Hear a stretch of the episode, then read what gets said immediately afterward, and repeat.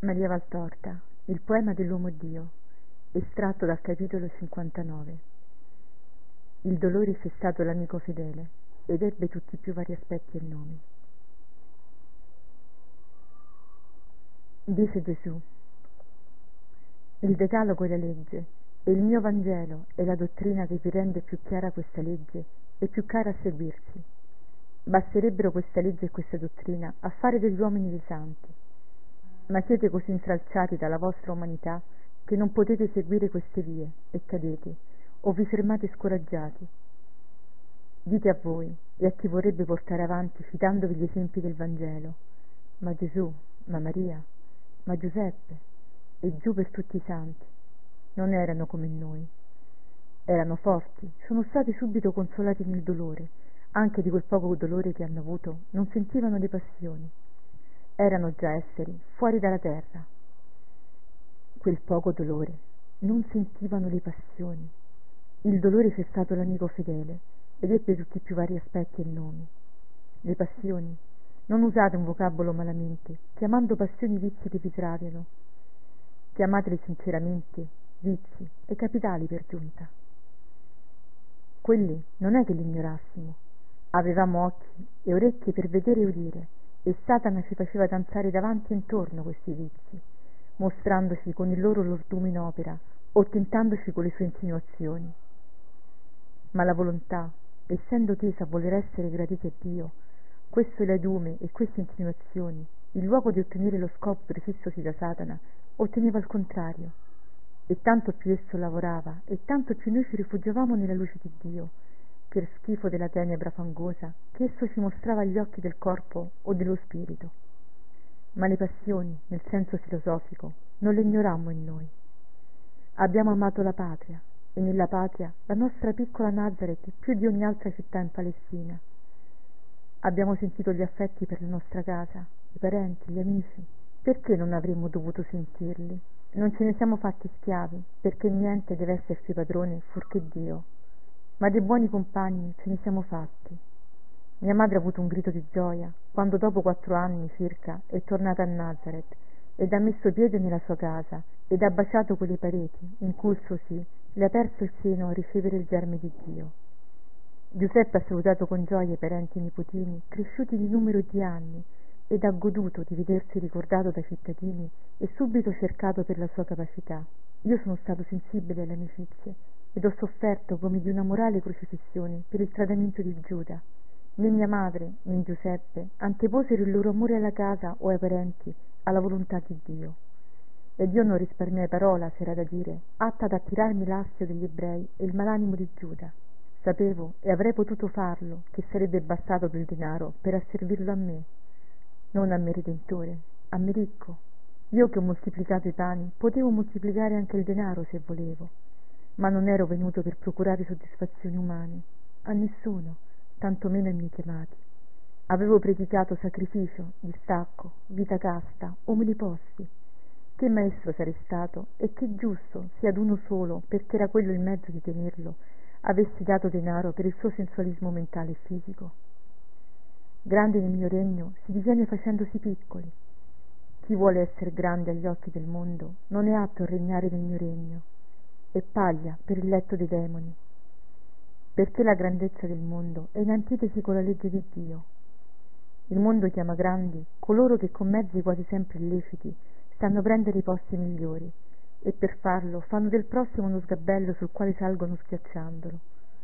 Chiama grandi coloro che sanno uccidere per regnare, moralmente o materialmente uccidere, ed essorcono posti e pesi ed impinguano sé svenando altrui nelle ricchezze singole e collettive.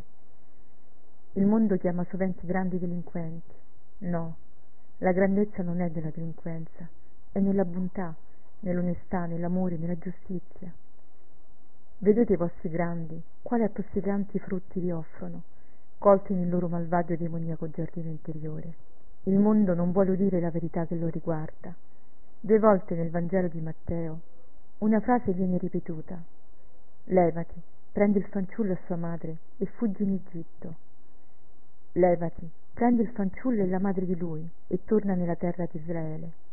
maria molto è combattuta da coloro che per essere fango putrido non ammettano la verginità di maria dopo il parto la castità di giuseppe e che uno di loro possa essere ale e luce sono disgraziati nell'animo tanto corrotto e dalla mente tanto prostituita alla carne da essere incapaci di pensare che uno come loro possa rispettare la donna vedendogli l'anima e non la carne ed elevare se stessi vivendo in un'atmosfera soprannaturale appetendo non a ciò che è carne ma a ciò che è dio.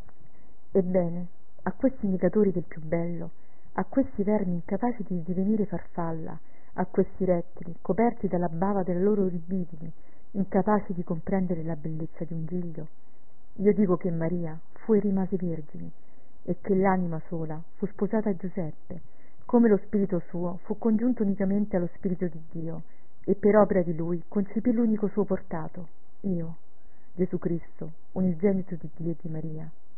Non è questa una tradizione fiorita dopo per un amoroso rispetto alla beata che mi fu madre.